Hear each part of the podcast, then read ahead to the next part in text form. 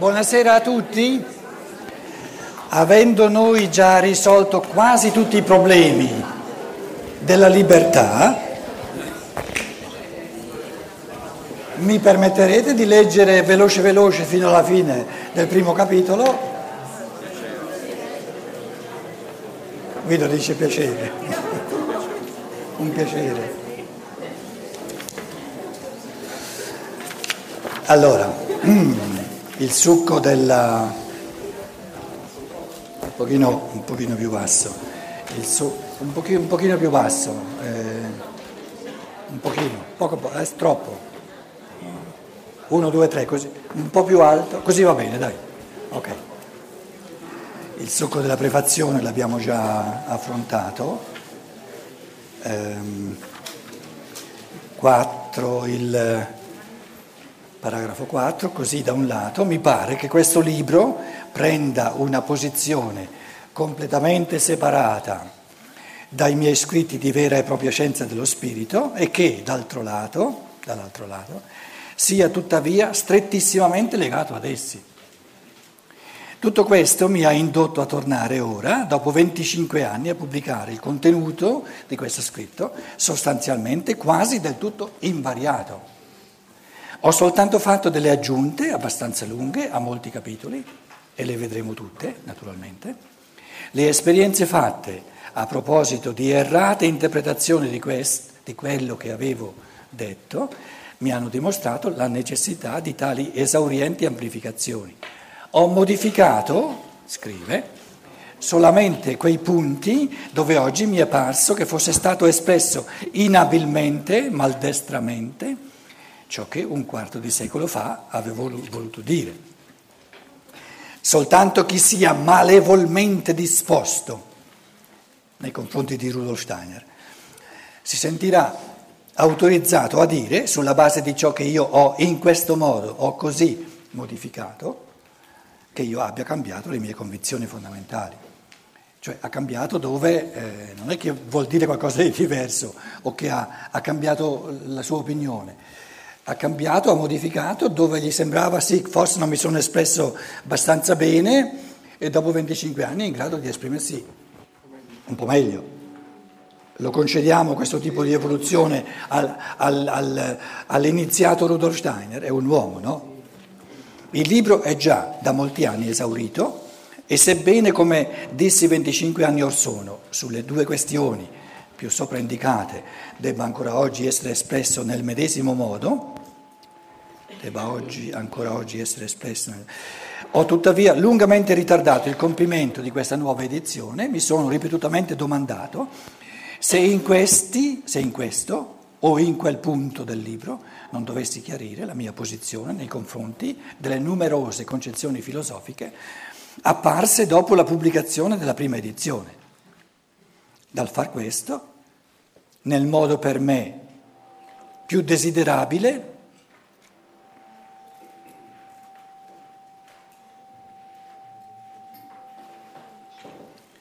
Che differenza c'è tra desiderabile e auspicabile? Io tradurrei il tedesco con auspicabile. Eh, tu c'hai una traduzione dove dice auspicabile. No, ma così direi che auspicabile. Il de- desiderabile è troppo soggettivo, il desiderio di una persona. Ora, un modo più preciso di esprimere qualcosa o è auspicabile o non è auspicabile. Quindi è auspicabile, prima di tutto calza di meglio, poi è più forte che non soggettivamente desiderabile. Se sia per lui desiderabile o no non mi interessa, però è auspicabile, oggettivamente. Quindi la categoria dell'auspicabile è un pochino di più sul lato dell'oggettivo che non il desiderabile.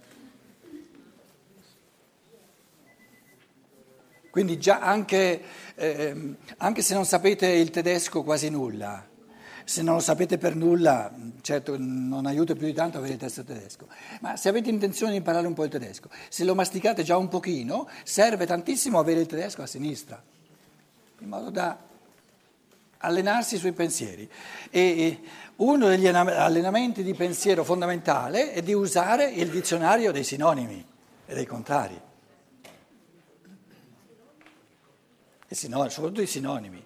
Ogni sinonimo è una sfumatura di pensiero e il pensiero si affina sulla base delle sfumature, perché le cose grosse non affinano il pensiero, sono grosse, si affina con le sfumature e le sfumature te le dicono i sinonimi. Che differenza c'è tra qualunque e qualunquistico?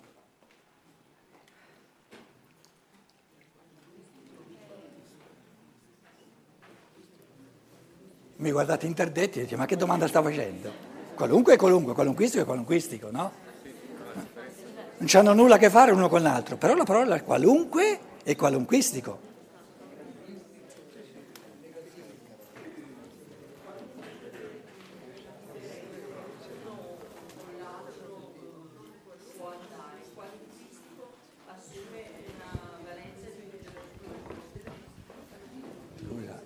Sì, sì, dai, dai. Ho detto che qualunque significa non importa quale. E oggettivo, quindi oggettivo. E invece qualunquistico è eh, riferito, è, è soggettivo e, e dà comunque una valenza peggiorativa.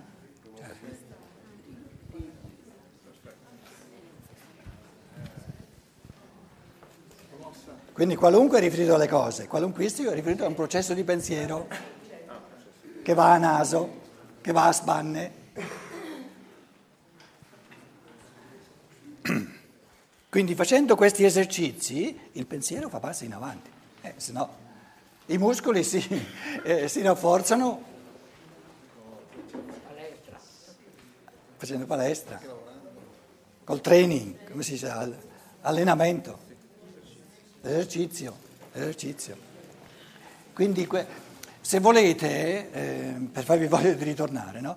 qui non si tratterà mai di convincervi di qualcosa, non c'entra nulla, le convinzioni non servono a nulla. Faremo sempre, così come possiamo capaci di farlo, esercizi di pensiero. E il senso dell'esercizio di pensiero non è di sapere poi più cose, è di saper pensare meglio, sempre meglio. Oggi abbiamo un sacco di persone che sanno un sacco di cose ma non sanno pensare. E per saper pensare non c'è bisogno di sapere un sacco di cose. Sono due cose del tutto diverse. L'uno è un fattore di qualità, la qualità del pensiero. L'altro è un fattore di quantità. Tutta la nostra formazione, siccome veniamo formati nei campi dell'azione, eccetera, per le ditte, per l'economia, eccetera, no? si sposta sul quantitativo e quindi trascuriamo eh, a livelli proprio, diciamo, criminali la qualità del pensare. E il pensare umano è diventato sempre più poverello. E partiamo da lì, da, questo, da questa cruna del lago, da questo punto infimo, e coraggiosamente, perché poi, vi dicevo, diventa, diventa eh, oggettivo, convincente per ognuno nella misura in cui si, si ah, capisco sempre meglio, fa subito, proprio è, nella natura di questa esperienza che dà gioia, dà la pienezza dell'essere. E quindi uno si rende conto, essere uomo vuol dire capire, capire, capire sempre, sempre più vasto, sempre più a fondo.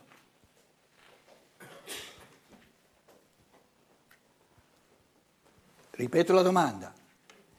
C'è una gioia maggiore del capire? Ditemi quale. mangiare.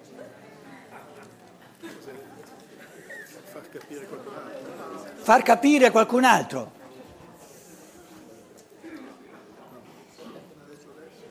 Com'è? È possibile far capire a qualcun altro. Io sono venuto per farvi capire qualcosa. È assurda la cosa, no? Amare, nel senso di incentivare. Ah, incentivare non vuol dire far capire. Capito? Nessuno ti può far capire. O te capisci te, dicono a Roma, o... capito? Ehm... La gioia di dare un contributo, di, di provocare il pensiero altrui, è minore della gioia del proprio capire.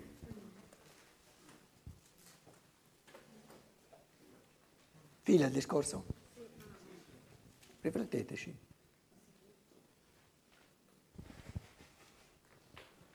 Se io sono nell'intento di presentare le cose, poi mh, col naso aperto a vedere che tipo di che livello, eccetera, le varie teste, le persone diventano sempre più individualizzate. No? Se sono intento a mettere in primo piano il godimento conoscitivo eh, altrui, devo mettere in secondo piano il mio godimento. Se no me la godo io e non ve la godete voi. Quindi il godimento sommo è il proprio conoscere, il proprio capire. E quando cerco di mettere le cose in modo tale che l'altro le capisca, sperando che l'altro le capisca, l'intento è un, un atto di donazione, perciò lo chiamiamo amore. L'amore non è la, la, la, la forma somma di godimento, è, la, somma, la forma somma di dedizione all'altro. Ma la forma somma di autogodimento, che è legittimo, eh, non, non deve mancare, è il capire, il pensare.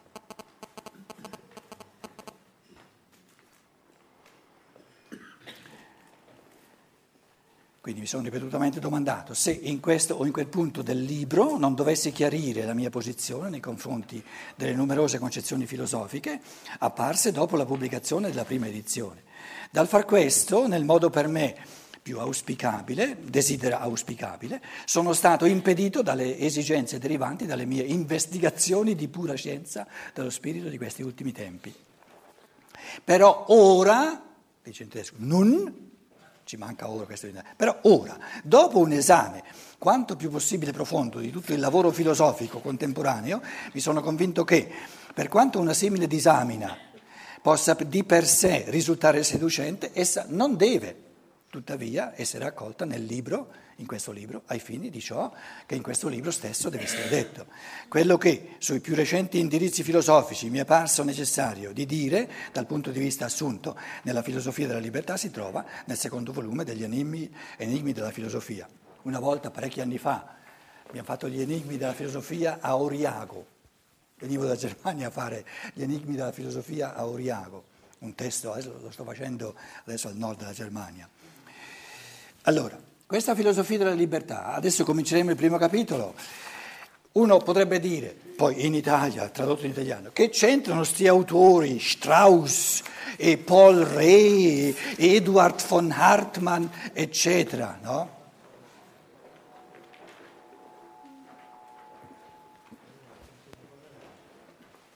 Che c'entrano?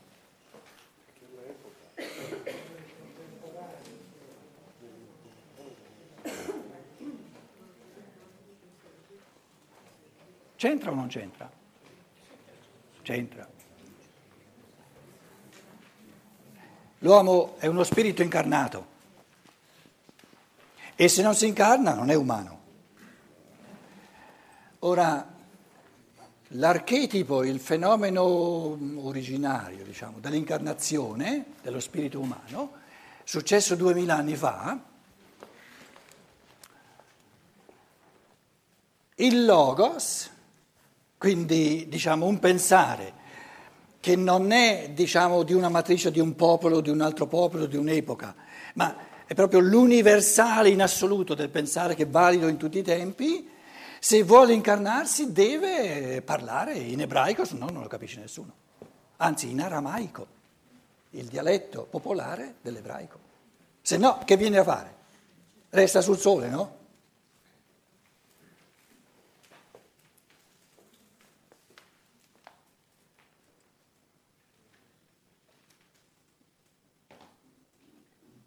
Quindi Steiner deve venire a colloquio eh, con le correnti, con, con le, diciamo, le, le, posizioni fondamentali, i pensieri fondamentali sulla libertà o sulla non libertà del suo tempo. Per noi oggi, adesso io mm, magari conosco un po' di più la letteratura in tedesco, casomai voi mi aiutate, no? se eh, ogni volta... Ehm, ogni seminario, ogni due seminari, qualcuno di voi trova qualcosa di interessante in Italia, in italiano, sulla libertà o contro la libertà, che ha a che fare con i capitoli che stiamo, ben venga, in modo che noi, oltre a questa contestualizzazione che, sta, che Stein ha fatto e doveva fare, ne facciamo una per noi. Però vi faccio notare che i riferimenti che Steiner fa sono talmente tipici che vanno bene anche oggi. Prende soltanto gli esempi che sono tipici delle posizioni, delle varie, diciamo, dei, dei tipi di posizioni, per cui vanno bene anche oggi. E tutto il resto che non, non, non appartiene diciamo, al, al, al, corso del pensiero lo lascia via. E poi ha scritto Gli enigmi della filosofia, una vera storia della filosofia dove ci sono tutte le correnti di pensiero, tutti i pensatori, eccetera. Due volumi, tra l'altro, abbastanza eh, nutriti, no? e se uno se lo vuole studiare se lo studia. Quindi qui ci sono soltanto contributi tipici, fondamentali. Adesso, un secolo dopo, qualcuno già ne parlava, in fatto di libertà o non libertà, di determinismo, di struttura del cervello, eccetera, c'è tutto, è successa tutta una, diciamo una, una, sperimentazione scientifica, soprattutto di analisi del cervello, che cento anni fa, quando Steiner ha scritto, non c'era. Quindi in base a queste nuove ricerche della scienza ci sono nuove argomentazioni contro la libertà o addirittura adesso ciò che non c'era neanche 15 anni fa, qualcuno lo diceva oggi, eh, Capra per esempio, no? sono fenomeni di scienziati che sono arrivati veramente al limite della scienza. Qual è il limite della scienza? Il limite del percepibile.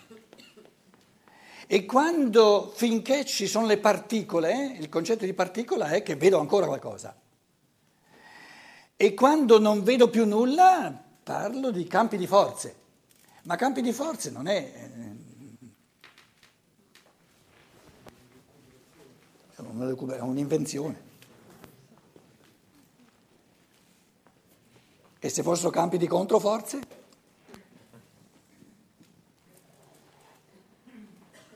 Quindi abbiamo oggi più un numero maggiore di scienziati che concedono, ammettono che la scienza ha un limite.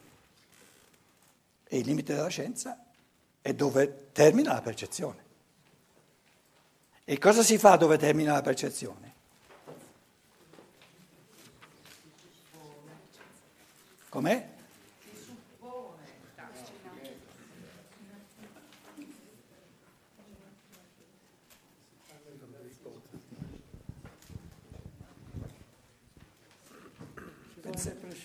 Pens- pensateci un po'. Arrivo al limite di ciò che percepire, qui non percepisco più nulla. Com'è? Speculazione. Sperimentare cosa?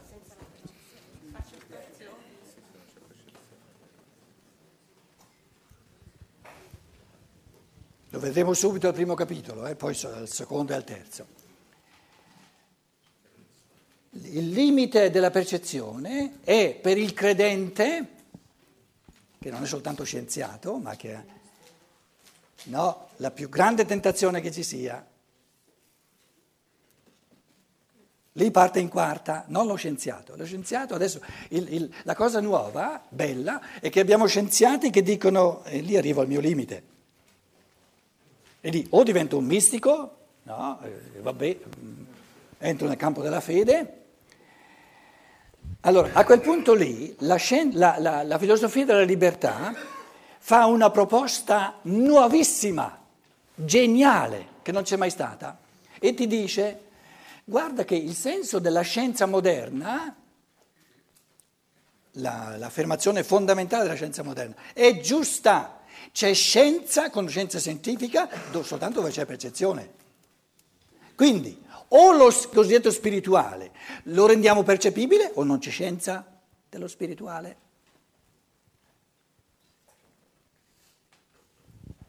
Ecco la scientificità di Steiner. E ti dice, ho scritto tutta una filosofia della libertà, un libro intero per dirti che c'è una prima realtà spirituale, del tutto spirituale, percepibile a tutti gli uomini, ed è il pensare. E se il pensare è percepibile, è possibile una scienza sperimentale, oggettiva sul pensare. Perché scientifico è soltanto ciò che si attiene alla percezione. Geniale l'idea.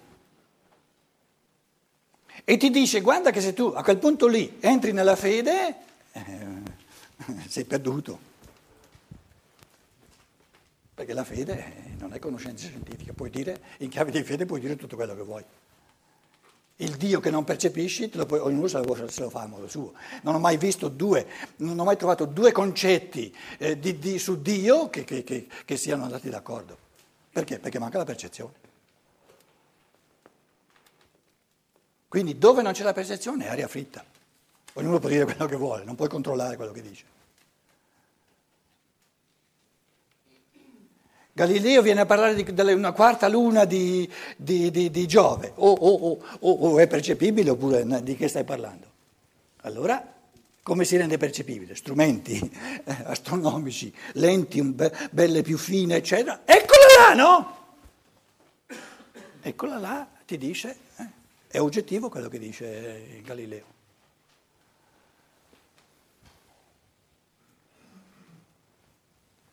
E la, diciamo, il fondamento della scienza dello spirito è nella misura in cui l'essere umano prende sul serio la percepibilità oggettiva, scientifica del pensare e in base alla percezione del pensare crea una scienza oggettiva del pensare, diventa capace di percepire ulteriormente sempre più realtà nello spirituale. Ma se non è diventato capace di percezione del pensare e di creare una scienza del pensare, non sa pensare e quindi non ha il diritto di percepire eh, un angelo, una coda, una, una, un'ala di angelo, perché mancandogli il pensare andrà in brodo di giuggiole.